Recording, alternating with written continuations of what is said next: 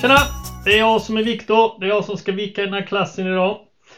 Ehm, jag har fått eh, instruktioner från er lärare vad ni ska göra. Ehm, ni ska gå in i Classroom tydligen och jobba vidare med era spökhistorier. Och tydligen ska ni sitta på olika platser i skolan och skriva. Eh, hur funkar det? Eh, jo, jag kan svara. Eh, vi har delat in i grupper om fyra. Så i min grupp så ska jag sitta i biblioteket. Pelle ska sitta i grupprummet och Miriam ska sitta i klassrummet bredvid. Och David ska vara kvar här.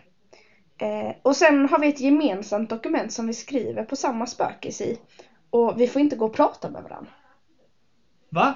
Får ni inte prata med varandra? Hur, hur, hur ska det, hur kan man jobba då? Jo, det gäller att man håller koll på vad de andra skriver.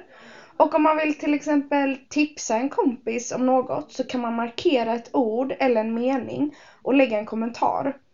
Eh, Och så taggar man den som man vill ska läsa kommentaren. Taggar? Vad är det för något? Jo, men om jag vill tipsa Pelle om att det vore coolt om att hans monster var pappa till mitt monster så markerar jag den här raden där han beskriver sitt monster. Eh, och sen kan jag välja att bara skriva en kommentar eller att föreslå en ändring. Så nu skriver jag mitt förslag här i rutan och sen skriver jag ett snabel och sen börjar jag skriva Pelle. Ja, du ser, där kommer Mm. hans namn i listan. Eh, och då klickar jag på det och så blir han taggad. Och sen kan han klicka på den gröna bocken om han godkänner min ändring. Eller den röda kryss, det röda krysset om han inte godkänner den. Vad spännande och bra.